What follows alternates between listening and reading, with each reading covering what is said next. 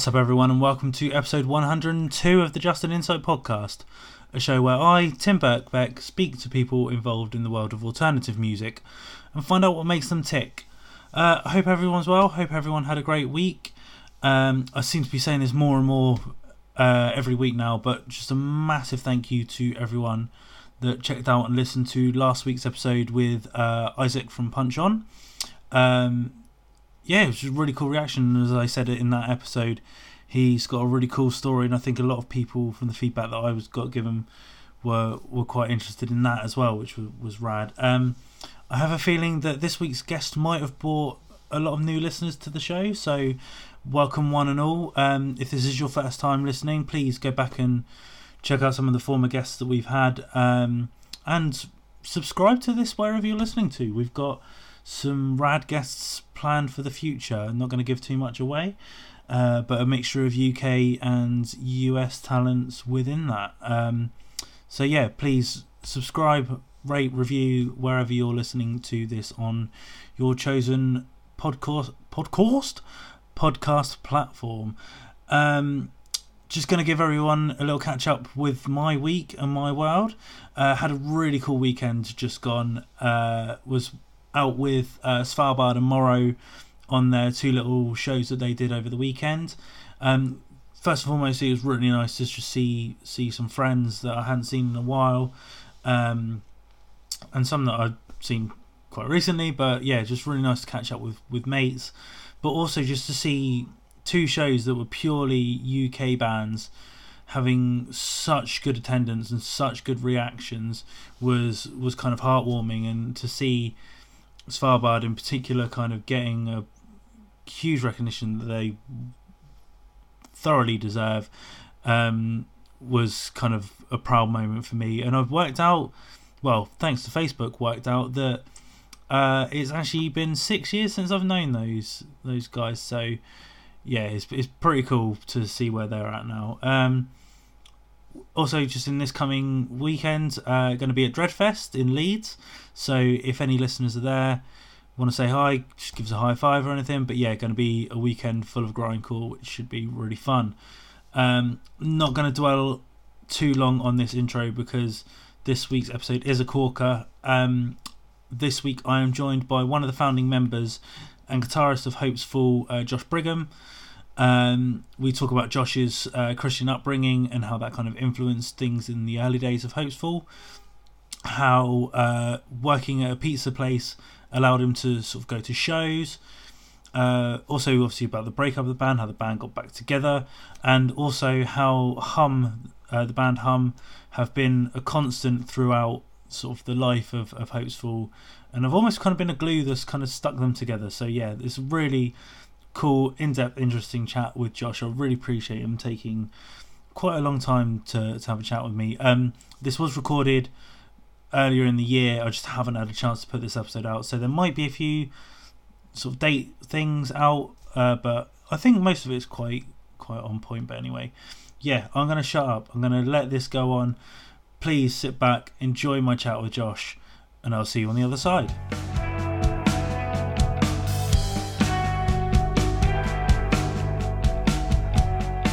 Uh, joining me this week on the Just an Insight podcast is one of the founding members and guitarist of post hardcore, hardcore, whatever you want to call them, band uh, Hope's Fall. Uh, Josh Brigham. Josh, thank you very much for, for taking time out of your day to have a little chat with me. Uh, how's everything stateside? Everything is, uh, you know, uh, tumultuous and crazy over here. The government doesn't work. I don't know if you've heard about that. No, yeah, we're in the same boat as well, so don't worry about that. yeah. No, but um, you know, today was a sunny day in my neck of the woods, which is Charlotte, North Carolina. So, uh, yeah, no, nothing to complain about, really. Uh, you know, looking forward to getting online and, and, and chatting with you today. Well, so, as mentioned, very privileged that you've you've installed Skype, especially for for this call as well. it was a great excuse to install Skype. You know, now I'm gonna I gotta find more friends on here. yeah. Well, well, as I mentioned briefly just before I hit the, the record button, the show is called Just an Insight, so I like to take my guests back to to their origin story, so to say. So, uh, what kind of got you into alternative music to start with, then, Josh? Well, I can I can um, I can focus back to uh, a, a, single relationship with the other guitar player uh, that I started Hopes Fall with, Ryan Parrish. Right. He and I met when we were nine years old, um, and we were in the same youth group at church. Like we Okay. went to, a, you know, like a Southern Baptist um, church, and we were we kind of felt like oddballs in that group. So we gravitated towards one another, Right. and um, and when we would go on like youth trips, you know, like our parents would send us to camp, yeah, yeah. and we would always sit next to each other on the bus, and he would have his book of CDs, and we would get like a one of those, you know, like little jack inputs that so two people can listen on. the Yeah, CD yeah. and we would just listen to music for hours. And um, you know, so he would be the one showing me all these bands, uh, and um, because I wasn't allowed to listen to rock music, Okay. you know, it was one of those kind of things. But he was, so it was cool. So he kind of like my introductory, you know, he was like my partner in crime, and um, but I, I can I can tell you I have extremely vivid memories of just long drives where we would barely speak to one another, but we'd be totally riding the same way Yeah. uh, So- for six seven hours just listening to CDs and and and, and listening to music and, and stuff like that. But uh, so those are that. You know, I always had my parents had music in the house when I was younger, and I remember, you know, uh, my dad having a record collection and them playing like Peter, Paul, and Mary and Yeah. Michael Jackson and Genesis and all this stuff. But then when they discovered religion, uh, it changed. Right.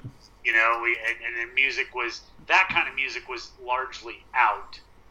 Uh, and then so I listened to Christian music. Um, but then I had my buddy Ryan to kind of shepherd me along the yeah.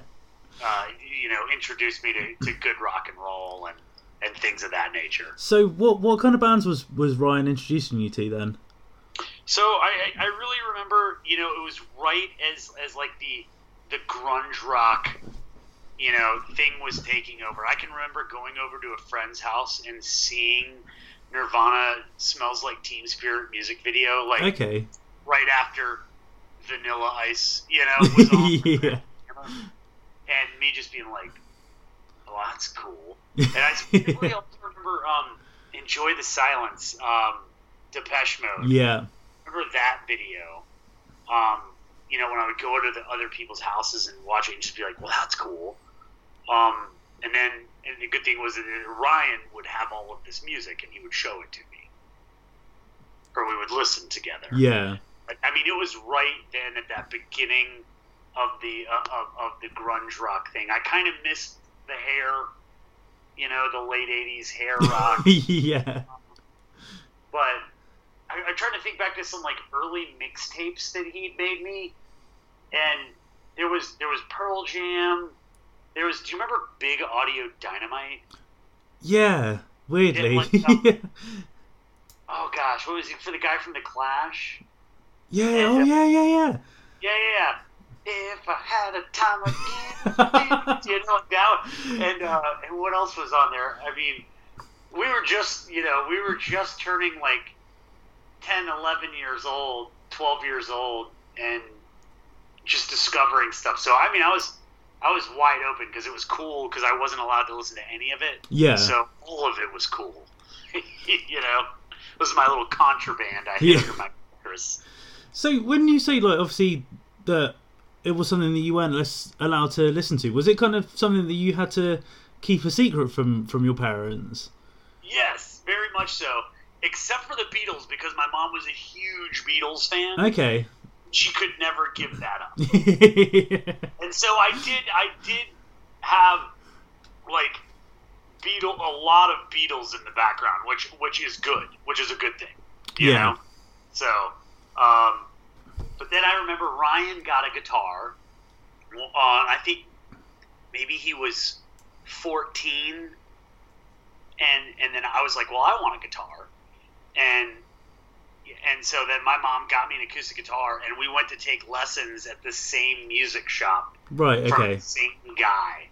This guy named Keith, who was like a total hippie, total shredder, and basically I would just go in there, and he'd be like, "Well, what do you want to learn?" And I knew Beatles, so I was like, "I want to learn these Beatles songs," you know. So he would teach me Beatles songs yeah. you know and and and after that i didn't really stick much with lessons you know i got like enough to to kind of like mess around Yeah. Yeah. You kind of learn the basics, sort of thing.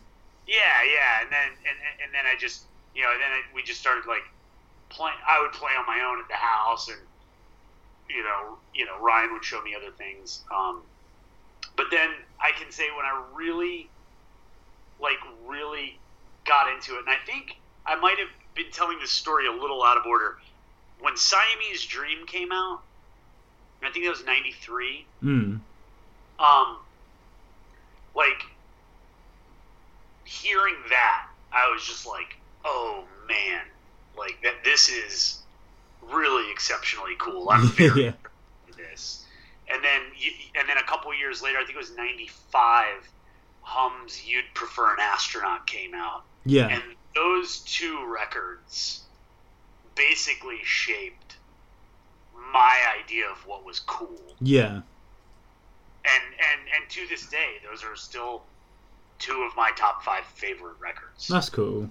Yeah, So then, in terms of kind of not not sort of like outing you kind of thing, but like obviously your parents discovering that you were into like heavy rock and stuff. Like, what was their kind of reaction, considering it was something that you were not allowed to have in the house, sort of thing?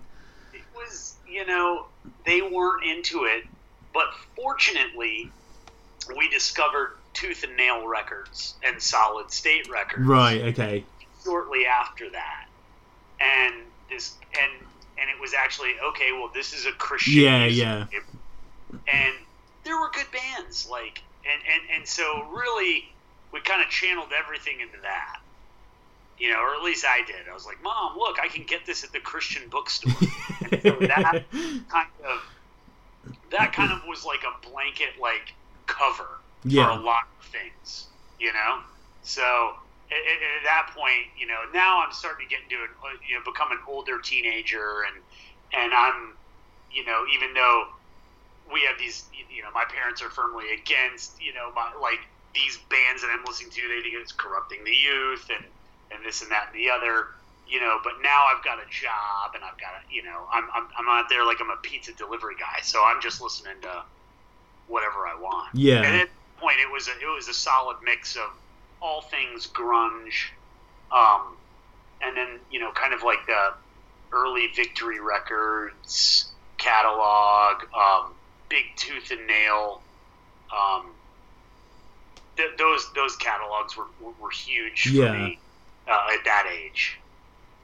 So the because the other thing that I always like to sort of ask about sort of uh, musical inception, so to say, is kind of uh, a live experience. So it kind of sounds like your sort of world of getting into music was is quite different to a lot of people. So what was your kind of exposure into seeing live music like? Well, I'm trying to think back. What were some of the first shows that I really got into? I can remember. Uh, so I think it was '96. Um, I'm pretty sure. I'm pretty sure it was '96 when the uh, Melancholy and the Infinite Sadness, Yeah, not from the Pumpkins, and I worked at a pizza place that had an outlet at the at the stadium where the Charlotte Hornets played at the time right, okay. and I told my parents that I had to work that night, and so I did. I work early, but I had arranged with the manager to just work at the beginning of the show, you know, to help get all the pizzas made, and then once the show started, I could go watch the bands. And yeah, yeah, I remember seeing Fountains of Wayne and the Smashing Pumpkins on the uh, Melancholy and the Infinite Sadness tour, and just being blown away. And the Pumpkins played for like three hours, and it was just just massive. Um, and I can also remember uh, seeing Weezer uh, on the Pinkerton tour Oh, awesome. this at this venue in Charlotte called the Tremont Music Hall that is no longer there. Um, and uh, but that was that was one of the early shows. I was kind of a you know late bloomer as far as going to shows. You know, it's like I didn't have like an older brother to take me. Yeah, yeah. So, so like a lot of people are like, well, my brother was into metal, and then I got into it. Yeah, that's And- my story. yeah, like it was really more, you know, my friends at youth group had access to music. Therefore, I had access to music.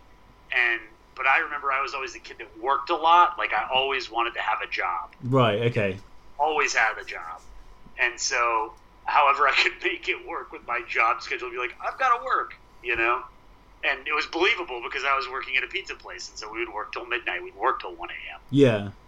You know, and so that's how I would get to go to shows.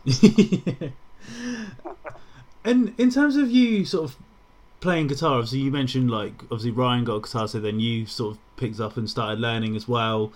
And in terms of kind of learning to play and going out and playing, because I, I know obviously the story of you of Hope's Fall sort of forming obviously kind of through the youth sort of ca- uh, school sort of system.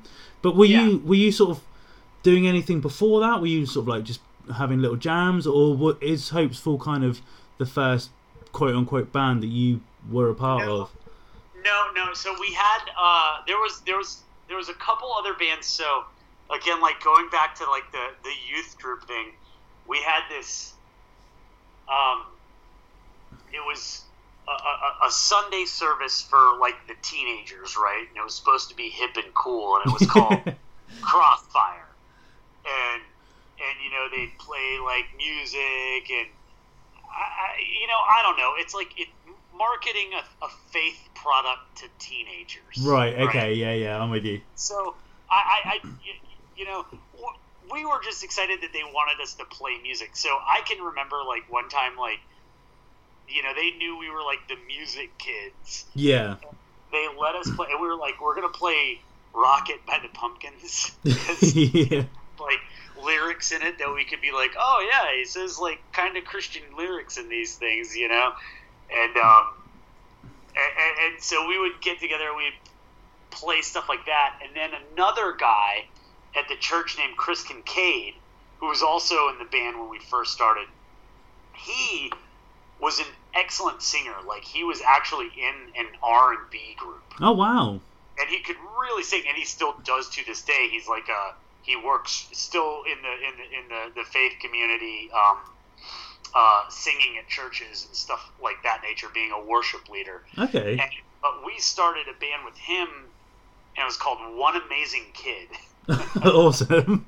and and we would go over to his house like late at night and again all under the you know i'm working late and he would set up i don't know like his parents had like six kids and he was the youngest. Right.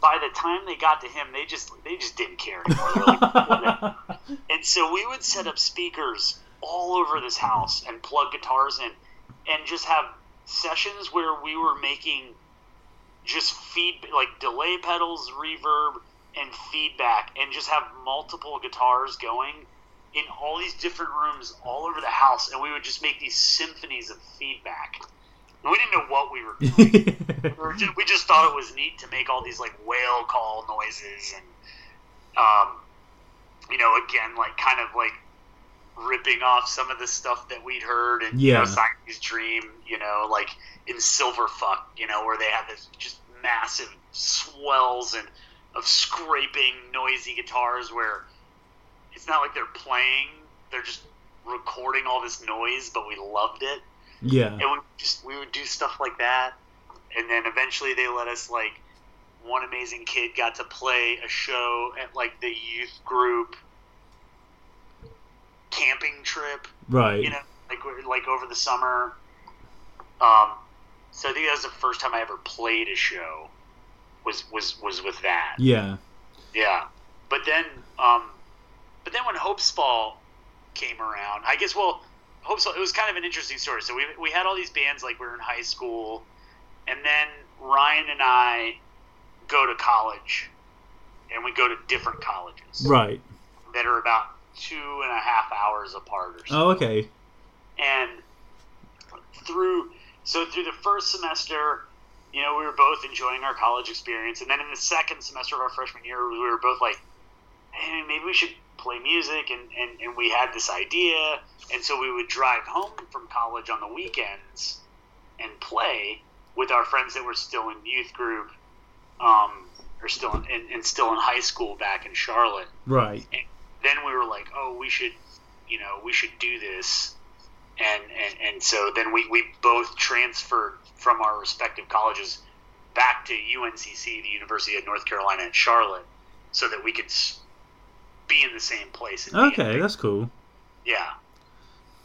So then, obviously, you've mentioned kind of the the bands you were sort of getting into was sort of more on the the kind of grunge sort of side side of things when you were younger, and I, obviously there are elements of that in in the early Hope's Fall stuff, but obviously it's a lot kind of heavier. So where did the the sort of influences and sound from the early kind of Hope's Fall stuff come from? Well, I think part of it was, you know, we loved these alt rock bands, but I mean, I feel like we were attracted to like my favorite ones. If I if I list them off, like the Pumpkins, Hum, Rage Against the Machine, uh, Dinosaur Jr., uh, Yeah. Pigs, Helmet. You know, a lot of it was really riffy music. Yeah. You know, it wasn't metal, but it was riffy.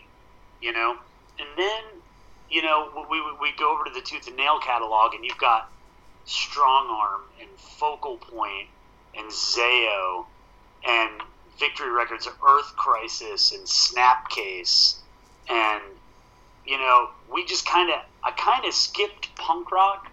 Like I did like some punk rock bands, and I thought it was fun, but it was like it's not what I wanted to play. Yeah. You know, I liked. I, I just remember like if you could t- take Shai Hulud, Snapcase, Strong Arm, Zao, and then mix it with Hum and the Pumpkins yeah. and Soundgarden and Rage Against the Machine. That's kind of where we were coming from. Yeah, no, I can I can totally see that. and, and and and and the other thing was is like you know our first go round when we were playing One Amazing Kid. I mean, we definitely just wanted to be in Hum. Right, okay. you know? But you know, we weren't good enough songwriters, and you know, we were teenagers. We didn't know, and um, and then we wanted to play shows. We had this band. We were like, oh, well, we like this hardcore scene, and and we know people in it, and we're like, well, let's be a hardcore band, but like our version of a hardcore Yeah. band.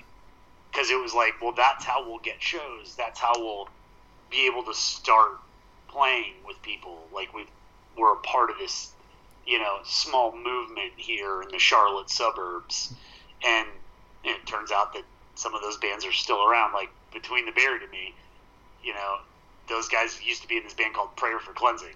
Okay. Hope's Fall and Prayer for Cleansing played shows together a lot, Oh, okay. and and, and that was really kind of the, the scene that we were in. And then it was, and, and North Carolina in general, you know, unbeknownst to me, uh, until I started actively getting involved in playing music, did I realize it was like, oh man, there's all these other awesome bands around yeah. you know, and and then just like feeling kind of this like this this brotherhood, you know, even though I didn't really know the people that well or something, they were my age and they were trying to do the same thing, and you know, it, it was cool. It was Yeah. fun. Yeah. And obviously, in the kind of early inceptions of, of Hope's Fall, you were a sort of an outwardly sort of Christian band and things like that. So, Yes. ob- I know we'll get onto it in a bit. Obviously, sort of stepping away from that. But in those early days, did you kind of feel like being in that lane was going to be what supported you, or could what, did it feel that there was sort of that was the thing that was holding you back at all? I just I feel like you know when we started, the you know we all grew up in these church in this church, and you know everybody's got a different relationship with that now. Yeah. Um, but it was something that we all firmly at that age did believe, Hmm. um, and that's what we were raised to believe. You Yeah. know, I mean, the, you're talking about the American South. uh, you know, an extremely conservative place. yeah. and and you know, growing up in that, and you know, me thinking, you know, it was normal. You know that, that, that this is just the way the world is. I didn't know anything else. I only know what I was told. You know, for up to a certain point, and um, and that was just part of what we were doing. And we played things like Cornerstone Music Fest, and that exposed us to you know wider Christian audience, and it it got us on the radar of like Take Hold Records and Tooth and Nail Records, and and these these things that we really looked up to. We're like, oh man, that would just be you know that would just be the best thing ever if we were a Tooth and Nail recording artist, and you know, and and, and just not really thinking beyond anything but that. Yeah. You know, we're 18, 19 years old, being like, oh man, it would be really cool to be a part of something like this. Yeah. You know, and then to a small degree, kind of happened. You know, we, we we we put out a record, eventually Take Hold, you know, put out our EP for No Wings, and we were kind of in that scene. And then, you know, through the touring and, and being more a part of that scene, I can remember going to shows, and it was like, you know, we play with quote unquote secular hardcore bands and Christian hardcore bands. And I remember thinking, well, these other bands that we're playing with are just as badass. Like, I love Yeah. the music, right? Doesn't matter what they believe, they fucking rip. And I can remember kids going up to the merch tables and and like being like, "Hey, are you guys a Christian band?" We're like, "Yeah," and they'd buy our stuff, and they'd go to the band next to you. It was like I can remember like 18 Visions actually was one of these tours. Yeah. Like, oh, you're not a Christian band? Didn't matter that they liked it, wouldn't buy it, and I was like, man, that's not that's not cool. Yeah, like, that's that's weird. you know, like I, I and, and this is you know again this is in the South. It, it just kind of was what it was, and um, I don't know something about that. I can remember from early on, like kind of struck a chord with me. It was like, well, that's ridiculous. Yeah, yeah. What, like this band rips. What's the what gives? You know, and you know, then the more I started getting out and kind of seeing the world, and I got further along in my education, and you know, started having a lot of questions about everything that I had been told. Well, this is the way the world is. This is why we believe what we believe, and this is why we're right. Yeah, yeah. I grew up firmly knowing 100% without a doubt that I was right. okay, yeah. Right? Like that was instilled. Like you're right. This is right. This is the way. Yeah. And that was imprinted and and and and, and stamped into me and stamped into me. And you know, and I'm not trying to knock that. I you know I've gone on podcasts before, honestly, to talk about that past. And you know, my sister heard it, my parents heard it. And they were really offended by what I had to say. Yeah. You know, because they're still very much that's their life. Yeah, And yeah. I don't mean to say it in such a sense as like, oh my god, it's such a bad thing. You know, it did give me a moral background, like a sense of right and wrong. It was just, and you know, it was just based on something that always I was a little uncomfortable with, but I didn't know anything else. Yeah. And then when I started getting a little bit older and seeing the world a little bit differently, I, you know, I started backing away from that. Like, well, I, we're not right because of this. We're not. We're not right because we're Americans. yeah. Because we believe in Jesus. You know, like you do the right thing because it's the right thing, but you don't have to be American and you don't have to believe in Jesus to do the right thing. Yeah. No, no, I get that. You know, and and it, it, it's- I don't know. I guess I'm a, a, a little ashamed that it took me such a long time to get there, but eventually I did. Yeah. You know, um, but yeah, it's it's it's it's wild and it's something. And I, I know every culture has it. And different different religions in different places in the world. I'm no different than you know some kid growing up in Pakistan being told, well, you got to believe in Allah. Yeah, gonna yeah. And the just the cultural thing, you know, it's it, the, the culture that matches the geography. yeah, yeah.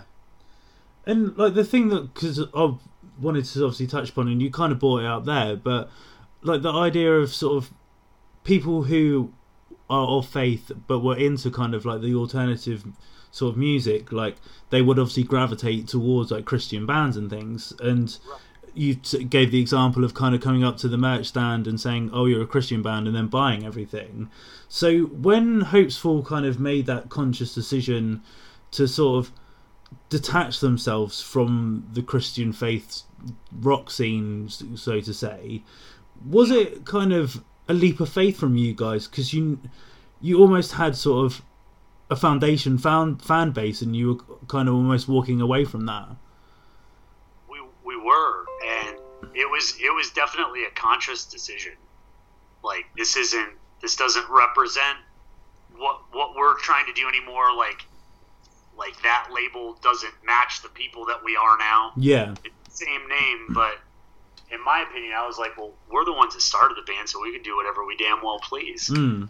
Yeah, it's our band. You, know, yeah, it's hard, you felt like you owned a piece of it, but you don't. I do, and this isn't what we are anymore. And it is one of the reasons we did sign with Trustkill yeah. with with the upside down crosses. so yeah, definitely weighed into it. We were walking away from that, and um, yeah, glad we did. Yeah, and for for me personally, like my first exposure of of Hopesfall was um, from No Wings to Speak of, and I think that was the case for for a lot of people. Um, so, did you kind of feel? Was there a sense that when that that record kind of came out, could you feel like momentum was sort of changing and the uh, the wheels were kind of turning within the band? Because I always find it interesting when a band has like a record that people were turned on to, what it's like from the band perspective. Well, yeah, it was exciting, you know, because um, all of a sudden we had we, we had more opportunities, and the opportunities that we'd always hoped we were going to get. Mm. You know, to go to go and play shows in other states and other cities, and you know, just we just wanted to get out there and play. You know, we loved it. We, we were we were definitely a live band Yeah, at that age. You know, like we just wanted to go rock and go get in front of people and be like, this is what we're doing. And that EP gave us a lot of opportunities, so it was very exciting.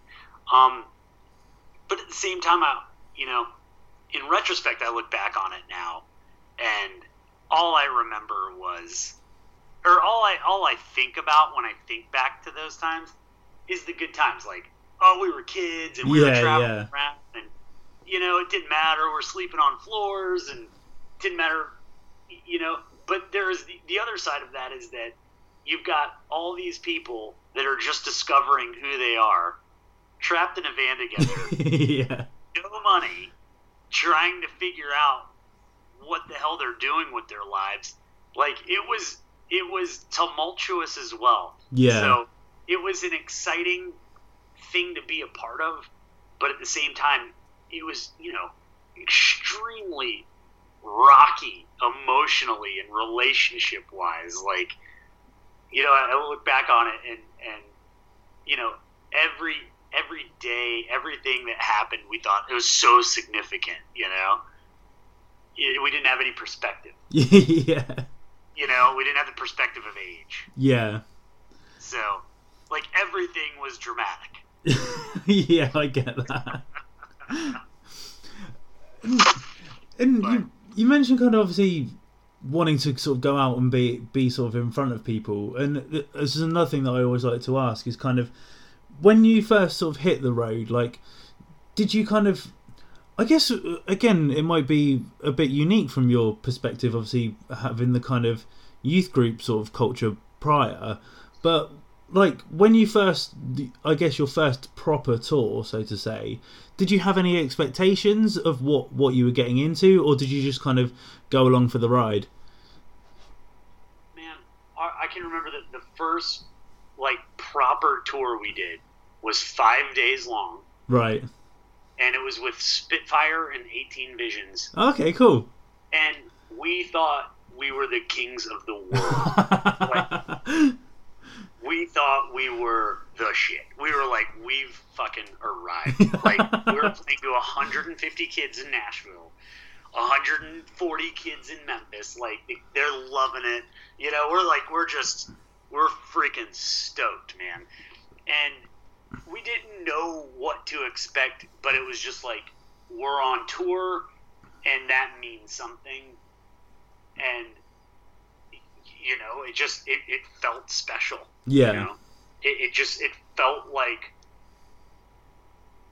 an amazing opportunity and I, I don't know I, I can try to remember like 20 years ago like before social media Yeah. before MySpace and Instagram where like kids are before the internet re- really became what it is today like I mean obviously mp3.com back in the day was huge for us when we Yeah. got end of error on that and but sites like that and but I just I'd always wanted to see other places and never had the opportunity. So the fact that I was going to drive like 900 miles away from my house when like 19 years old, I, I was just like, dude, I'm like I'm like an explorer. I'm on the frontier. Yeah. This is a wild west, you know? Like it was just like every mile you drove drove was a, a new thing, a new discovery that Mm. I'd never seen before, and I was just like, I just want to see more and more and more, Yeah.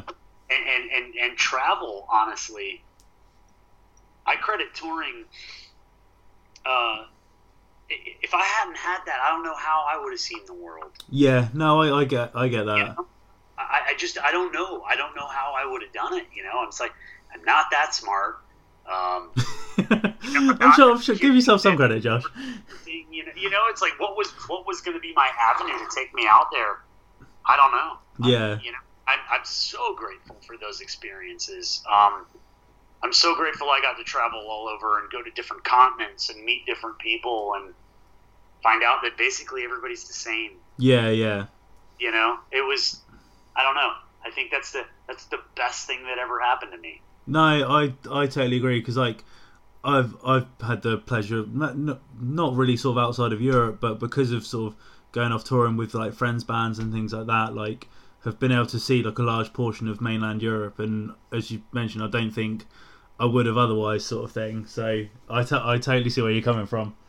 Yeah, I, I felt I, I felt and still do feel privileged that that was my experience. Yeah. I grew up doing that. Um, I, I, I I'm so grateful. I, I'm grateful to everybody that ever listened to our music that gave me that opportunity. That shit changed my life. Yeah, and it changed me. It really did. Like interacting with the world and experiencing the world and seeing that the world is not what I thought it was. Was, Yeah. was really good for me. yeah. it was really good for me. Oh, if we sort of move along the, the timeline a little bit, so obviously I think the next kind of milestone for for a lot of people, for, well, fans wise, was obviously the satellite years, and I think still to this day, a lot of people kind of hold that as the sort of hallmark of of Hope's Fall, and and I like was listening to it again recently. It still holds up. Sixteen years on, it's still an absolute killer record. And did you like when you were sort of again kind of from an inside point of view, like when that record kind of came out, did you kind of feel like this was not the like the moment sort of thing, but like as I mentioned, people still to this day like absolutely love that record. And before you announced coming back and doing the new record, like I think that was like the record that people would go to. So did you was there a feeling when you were recording it that there was something special about this record? Honestly, no. Fair enough. No, we, we you know we we didn't. Yeah. we, we obviously we, we hoped that that people were going to get into it but um you know those times like writing that album was hard but you know a lot of member tra- I mean know it, as just, I guess classic Hope's Fall like you know lots of member changes Yeah. this and that and the other and it you know it was it was hard to get you know a head of steam going and I can remember some of those writing sessions just dragging on and it took us forever to put this record together and, and we just it felt like it was never going to happen you know, and then we find we got to the studio. Finally, you know, got in there with Matt Talbot, and and which was a dream in and of itself. Yeah. To get to be there with him, and like our literally our musical hero, yeah. Um, and and to get in there, and it was fun and it was working. But you know, we were having a lot of like interpersonal drama at the time, and you know, so for as triumphant as it should have felt, you, you know, it also felt there. There was also a lot of discord Yeah. around the process of making that record, and then touring the record shortly thereafter because we, you know, we went through another lineup change. Yeah. And um, you know, and I can remember we recorded it, we mixed it, and I got it back, and I was like, this doesn't sound as this doesn't sound how I thought it was going to sound in my head, Okay. and I don't know what I thought it was going to be, you know. yeah. But it wasn't exactly what I wanted. But I was like, well, it's pretty cool, like you know. But you know, now looking back on it, I'm like, it was. I mean, we, fifteen. We had 15 days to track that thing. We we went all day, all night, the whole time, just piling on and piling on and piling on. And we didn't even. It, it's almost like you're so busy putting it together, yeah. you don't know what it's gonna what's gonna come out the other end. You just hope it's good Mm. and you know there's still parts of it that like like oh we should have mixed this a little differently but you, you know you'll always look back at it and, and think that but there was i don't think there was any point ever that all of us sat down looked at each other and was like there it was boys. This is space rock hardcore. This is this is canon right yeah. Yeah. we we're like i think it's neat. What do you think? I think it's pretty neat too. And that's that's what we were just hoping for you know? But because I think the the reason, like for me, that that it kind of stands out because I think obviously at the time there was obviously bands like as you mentioned, sort of Eighteen Visions, uh, sort of Between the Buried and Me were kind of sort of just coming around then. Poison the Well, but Satellite Years just it kind of stood on its own for me, and I think that's why a lot of people did gravitate towards it. So wa- was that a conscious sort of thing? Because I think there was that kind of whole metallic sort of edge to what bands were doing, especially bands like 18 Visions and, and Poison the Well. But you kind of kept more to the melodic side of hardcore. So was that a conscious choice to sort of separate and differentiate differentiate yourselves? no um really and, and like we've had these discussions uh, you know like over the years like you know what is it that you know people think separates you from the other people that can play just as well and have just as much knowledge of gear and tone and Yeah, how to put things together.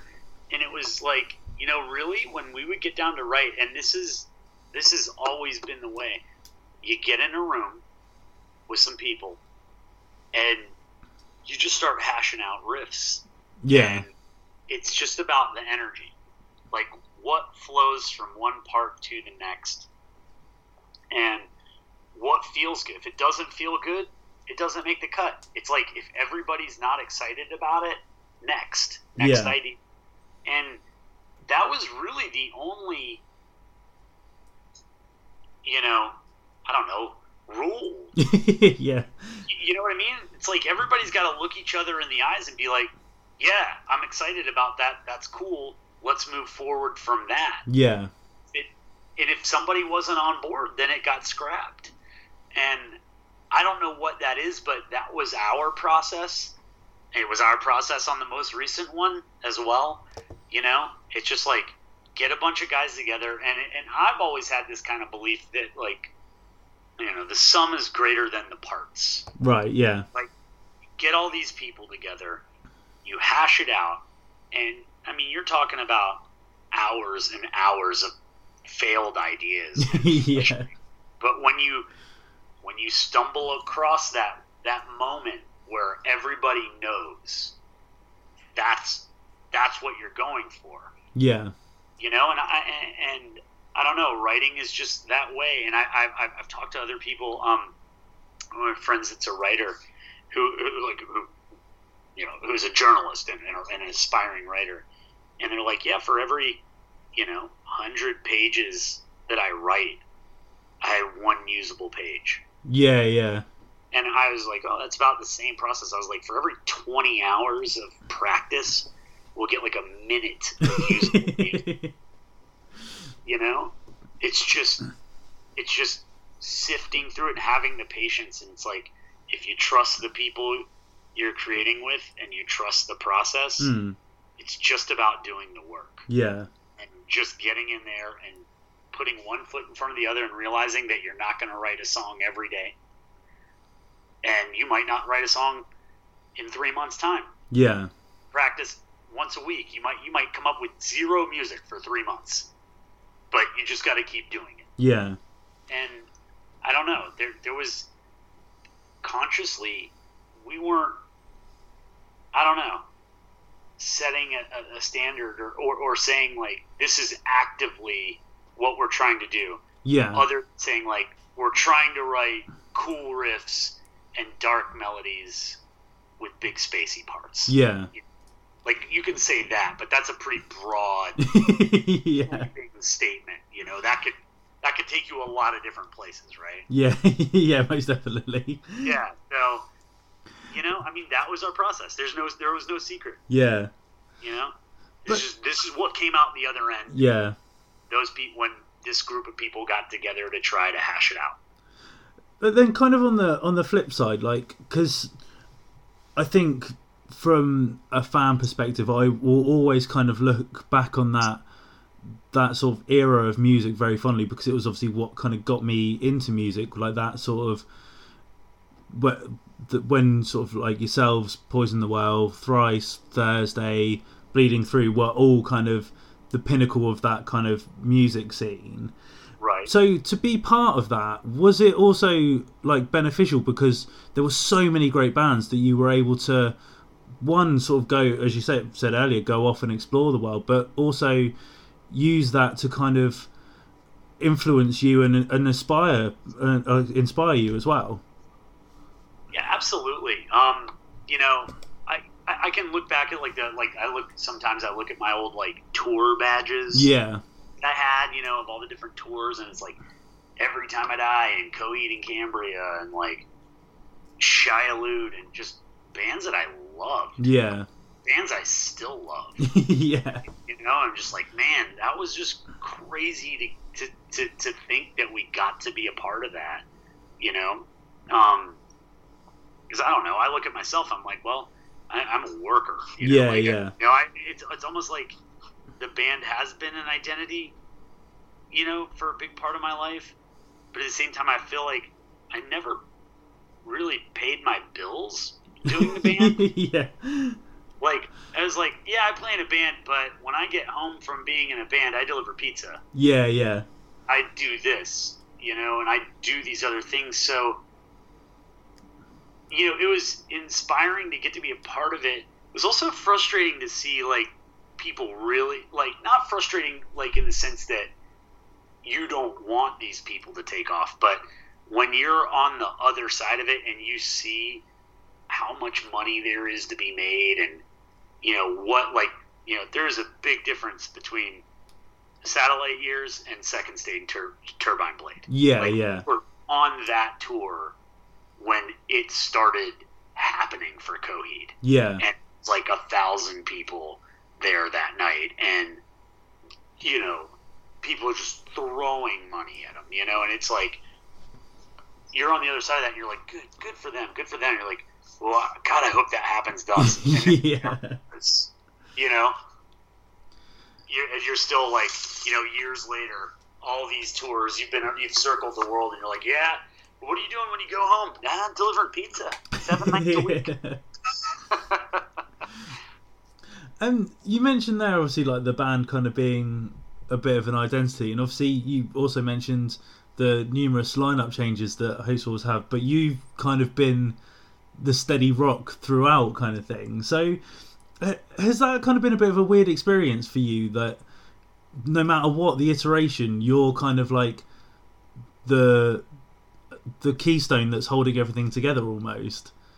I, it, it always an odd thing because all of my friends and still these the people that are you know some of my closest friends are these guys that you know multiple different members in the band that were in the band at different times and stuff like that's still my friend group Yeah. that's still my social circle um but i would always look at it like well whoever was in the band at the time you know like this is this is the torch we're carrying we're just trying to move the ball forward Yeah. and each iteration had its own meaning and identity and to me and i guess it, it, it's easier for me to say because i was there the whole time yeah. you know, like it, i guess it's just easy for me to to to section it off Yeah. you know i was never i don't know on the outside looking in type of thing Yeah. but I talked to some of my other friends about it that, that were in and then were out, you know, and they're like, yeah, it's just, it's a weird thing to have it live on without you. Or, you know, like this thing that you worked so hard for and put all your blood, sweat, and tears into, and then it just exists without you, Yeah. you know? And I, I mean, I guess when, when the, fa- the band finally did break up, it was an odd feeling um, because your identity is gone Yeah. you know. And even though you know I'm some like, well, I'm a pizza delivery guy and I work at it's in that place, it's like, yeah, well, the thing you were most passionate about is now no longer relevant. yeah. So that was a that was a I don't know. It was tough. Yeah. You had to refine yourself. Um, I don't know if I'm answering this question. No, no, no, no. You definitely are. Um, but yeah, man, I, I, I don't know. It, you know, the band to me, it's never been about one person. Yeah. It's always been about a group of people trying to do something bigger than themselves Mm. and capture a moment and just working hard towards that. And that's always been my mentality towards it. I am the least talented member of this band. and, is, and I'm quite all right with that. Like, I, I would want to be in a band, assemble. If I was the best person in the band, it would be bad. yeah. It would be a bad band. But it's, I guess I've kind of always seen my role as like trying to get people together, yeah, yeah. together to move forward, to keep pushing. And that is, I guess that's kind of always been, that's what I do. Yeah. And it just happens that Hope's Fall is, it, it, you know, once I joined it, it's really, I've, I've, I've messed around in a couple other bands, but it's really the only thing that we've ever put music out as. Yeah. So it's all I really know.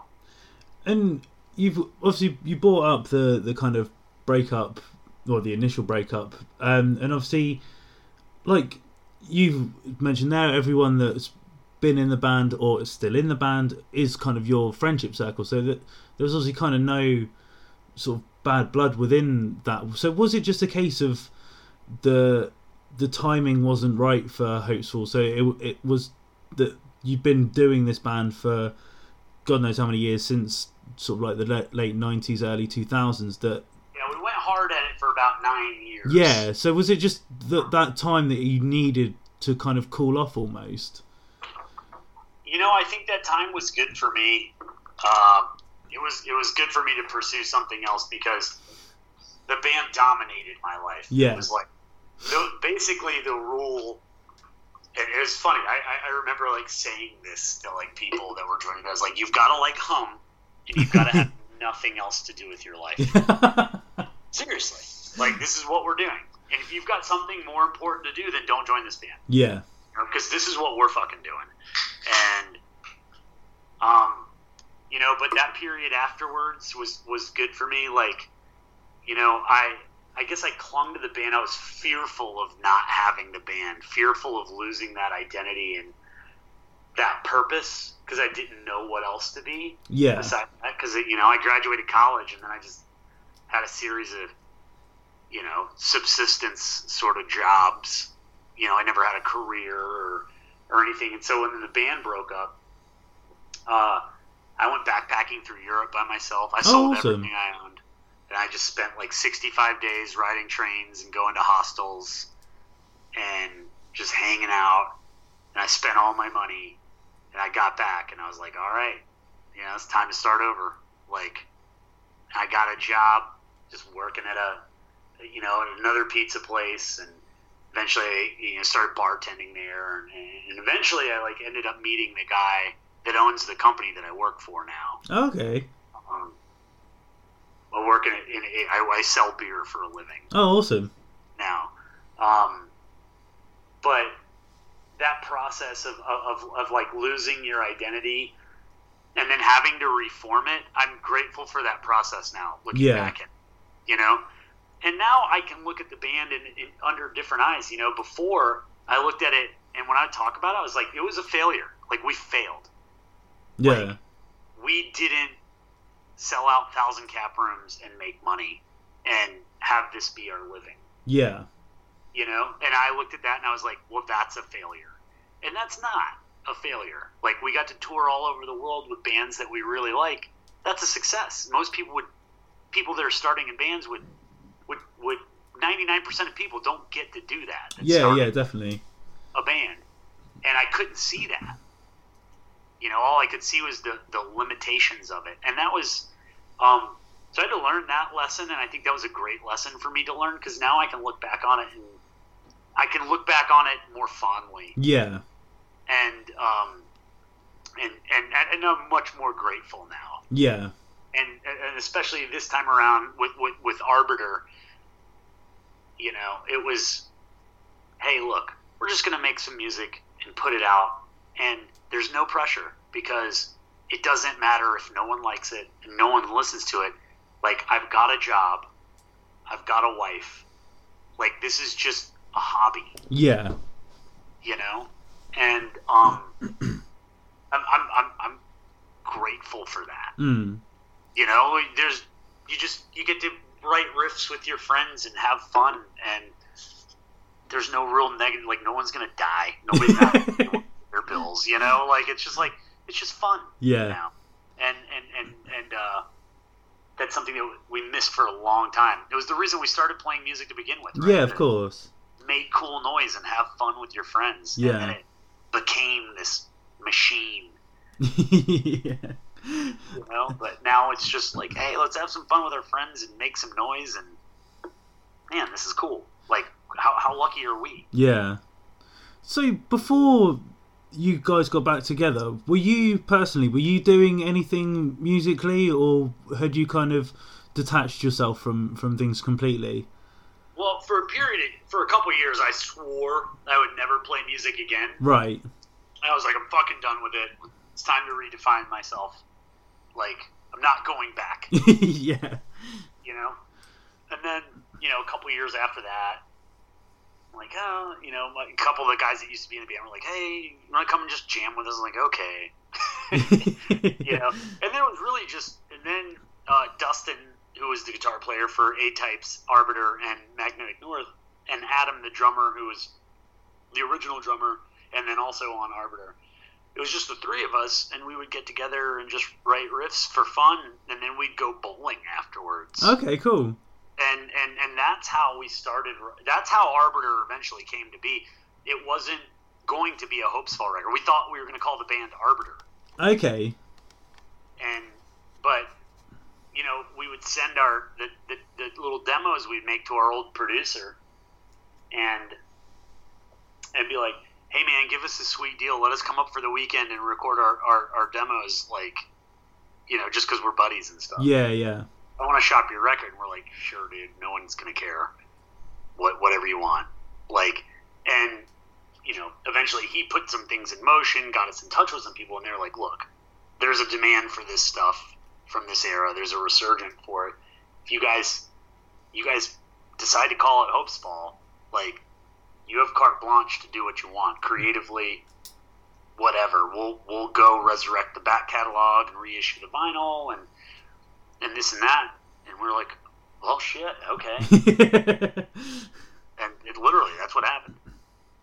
And it was, it, it became Hope's Fall. It was those, those same people, but it was just, and again, it was just that process. Just get in a room, start hashing out riff ideas. yeah. You know? And it's just, that's just what came out the other end of it. And something like obviously you've mentioned numerous times whilst we've been chatting the the love for for hum and i read somewhere that the sort of coming full circle almost. Were you at a hum show where the kind of final piece of the puzzle to bring Hope's Fall back together was sort of put in place? Yeah, that's uh, because for you know we had all these riffs and stuff, and it was just me and Dustin and Adam, and my wife was actually talking to Chad right he was show too. We were you know we were all just like hanging out, drinking beers at the bar and chatting, and Liz is talking to to Chad. He's like, "Oh man, I should play," and she told me that, and I was like, "Oh shit, man, you want to play?" He's like, "Yeah." Oh, okay. well, let's do it. I mean, literally, but that's what it was. It was that night. And then so Chad joined the band, you know, again, and that was that.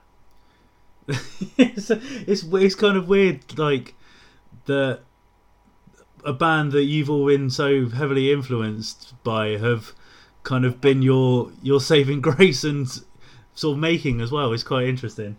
It, it, really is kind of fun that, that, that it came full circle in that respect and just completely fitting and appropriate. And I remember that night we were so excited. You know, it was Failure and Hum, two of our favorite bands.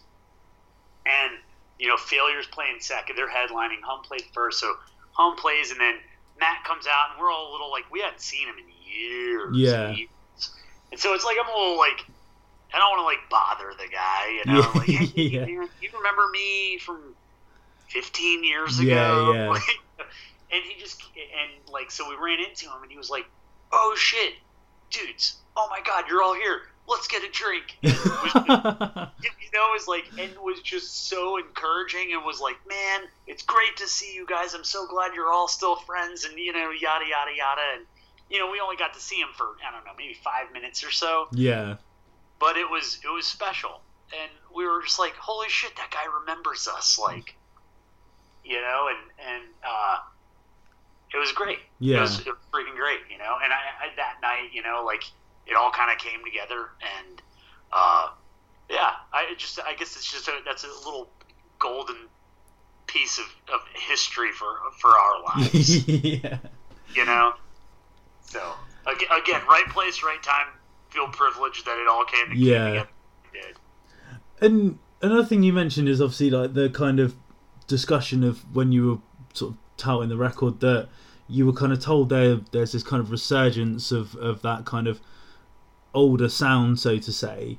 But for for me with with Arbiter, like it doesn't sound like a throwback record. It sounds like something that's really fresh and now, but is like obviously still has that Hope's Fall sound. Whereas I think other bands who have kind of come back into the fray now have kind of changed up their sound a little bit. So was it something?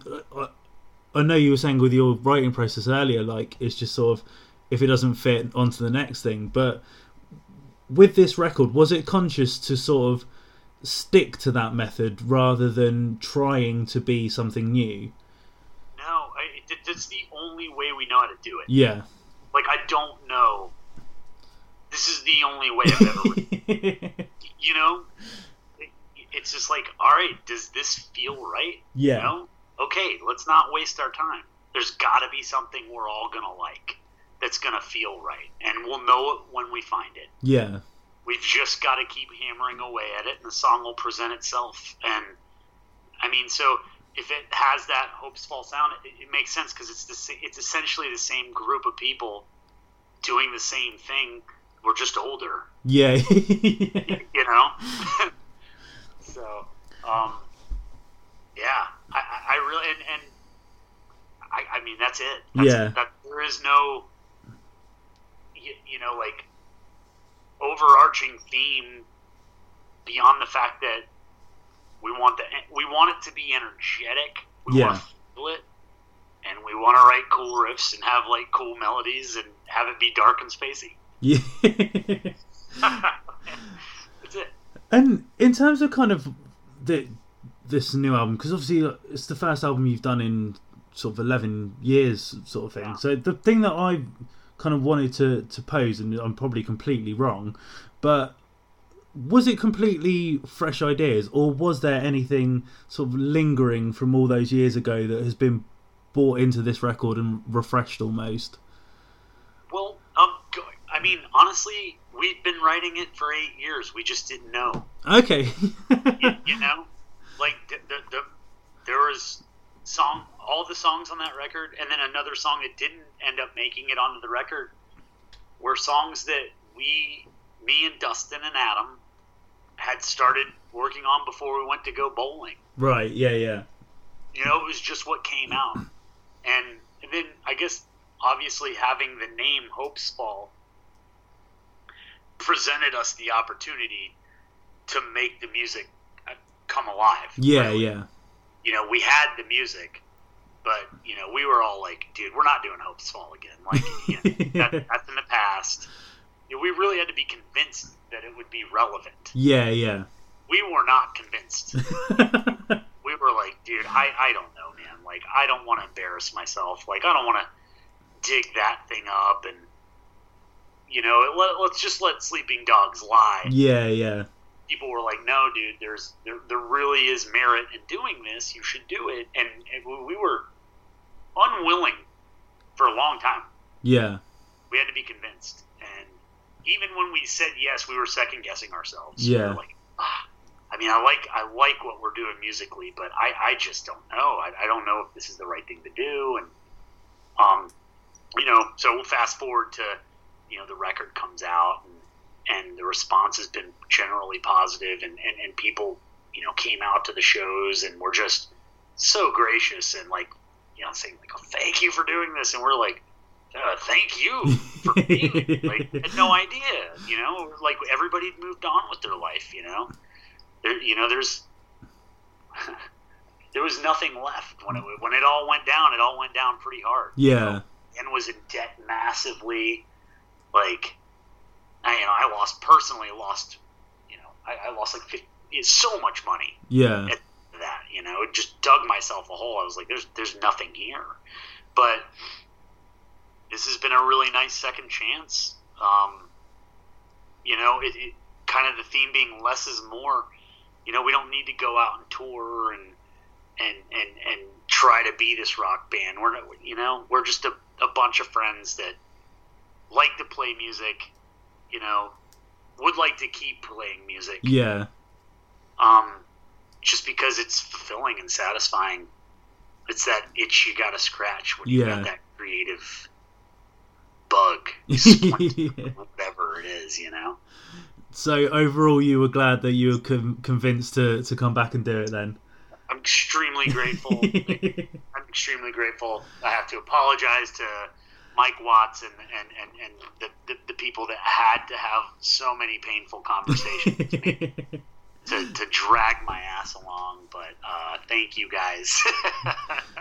Well, the other thing that I wanted to, to touch upon is obviously with the new record be, being well out coming out in 2018 we're now 2019 music is so easily accessible nowadays and obviously there's people like myself who are familiar with the whole back castle, but then there will be people The arbiter is the first thing that they will ever have heard of from Hope's Fall so have you experienced people that that's the case and they've now gone back and listened to things like A-Types and and satellite dreams and things like that? just in like the comment sections on like Instagram and Yeah. stuff. I'm like a huge. I'm not. I don't have Facebook. I've got Instagram, you know.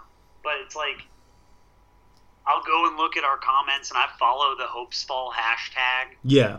so I can see because I'm just curious. I'm like, holy crap, you know, like people care about this. And uh, so it, it is interesting to see that there have been comments like, "Oh, I'd never heard this before," and now I've found all this old music, and I'm like, "Oh man, that's fantastic! Like, thank you."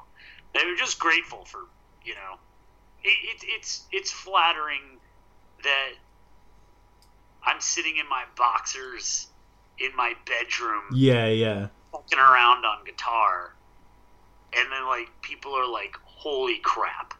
yeah. and and like uh, like like enough to like say something about it. Yeah, you know? yeah. Or like make a comment and be like, yo, thanks for doing this. Like that's it's incredibly validating and gratifying because it's like it's it's just hard to divorce myself from my own opinion of myself and knowing my own life and like sitting around being like, oh, I should be more creative. I should do more stuff and you know, like the the negative tape that sometimes plays in your head. Yeah, yeah. It's, it's so it's it's nice to be able to get some perspective and like some random dude will be like, man, I fucking love this song. Like, how do you play it? You know, and like ask me to make a video of how to play it. I'm like, sure, dude, you got it. like, let me try to figure this thing back out. you know, it's you know, it's just like yeah, it's it's it's it's really nice. It's really nice. I'm, I'm very appreciative. And you mentioned obviously like now, obviously things have, are very different in terms of kind of you're sort of you've put the fun back into the music. I guess is the best way to, to kind of put it. But obviously, from a fan perspective, there will be the calls for you to to do tours and things like that. Obviously, myself being the other side of the Atlantic, would love to see you come over here. So, have have they those discussions been had, or are you literally just taking it each step as a, a day sort of thing? You, you know, I, I I'll only speak for myself on this. I can't speak for everybody in the band. Yeah. But I would love the opportunity if it was available. You know, the thing is, it's just like, you know, I will be 40 years old this year. yeah. like, I have a house and a wife and a job, and it's like, how do you put it all together? So it's just, it's a lot to, it would have, things would have to line up perfectly. But, you know, I got time. I'm in no hurry. I'm not going anywhere Yeah. you know and, and you know if the right opportunity came together and it made sense and nobody had to go into their pocket to do it then i would, would love to do it Yeah. you know now, now the, realistically is there i mean getting you know five people and a sound guy and equipment and all this stuff to europe that's an expensive Yeah, yeah, of course. are we worth that? That is a very big, valid question. I'm going to say yes, but. Much but, but you know what I mean on, on like a large scale level because it's like it, it's, it's not going to pay for itself. Like Yeah, no, no, no, of course. somebody's going to have to shell out the money to do that sort of thing. And and and and again, going back to like, hey, this is just for this is for fun. This is for a group of friends to have an outlet creatively, and we don't even we don't even know what, what you know what's out there. I'm not saying no to anything. Like I've said no enough in the past. Like I've learned my lesson. Me saying like I'll never play music again. I'll never be in Hope's Fall again. And now I'm eating my words left and fucking right. So I'm not saying no to anything. yeah, no, that's Like- fair enough. Realistically, is that a possibility?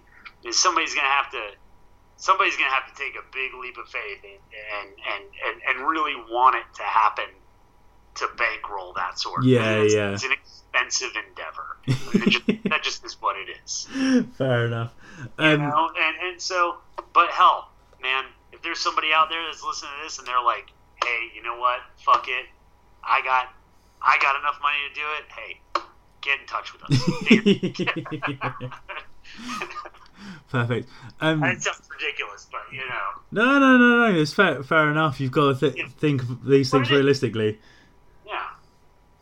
Perfect. Right, Josh, I've nearly taken up way too much of your time, so I'm going to finish off how I always finish off. So uh, I like to ask my guests what their favourite song is, but with a bit of a twist. So, Okay. what is your favourite Hope's Fall song that you like to play live and why? The ones off A-Types. Yeah. that's my that's one of my favorite songs we ever wrote. Um, I, I just I love the riffs. I, it's simple, and I, I love playing that the, the, the spacey outro on that Yeah. to like fuck with our pedals and yeah. just make all kinds of weird sounds. And it's just I I love playing that song. I and, and the whole memory behind it. Like we wrote that song literally in like four hours. Oh, wow. The day before we recorded it. Oh, God, fucking hell. like it came together in, in, in a high pressure tense scenario in the studio but it worked Yeah, And, yeah. you know, there was it was it was a, it was one of those moments like we'd spent months and months and months, and we had eight songs written, and we needed ten, and it got to like literally the twenty fifth hour in the studio, and the producer was like, "You guys are staying awake all night, and you're writing two songs. like when I come back in the morning, be ready to record two more songs." And like that is, I, we were just like, "That's impossible." yeah. but it it happened. Like we wrote we wrote the ones and we wrote "Breathe from Coma" that night. That's insane. studio. And there, so I, I, but the ones is my favorite one. That's like one of my favorite songs that we ever wrote. Cool. So that's that would that would be my answer. Perfect. Brilliant. Josh, thank you very much for your time. I really appreciate it. And I will keep my fingers crossed that you'll be over here at some point. well, listen, man, thank you very much. Like, thanks for you know giving me an opportunity to share my story, and and uh, and and thank you for listening to our music. You know, No. like, uh, yeah, again, we are grateful. Absolutely. So- My, my pleasure, my friend. Yeah, man. No worries. Take it easy. All right, brother. Have a good night. Cheers. Bye. All right, cheers. Bye.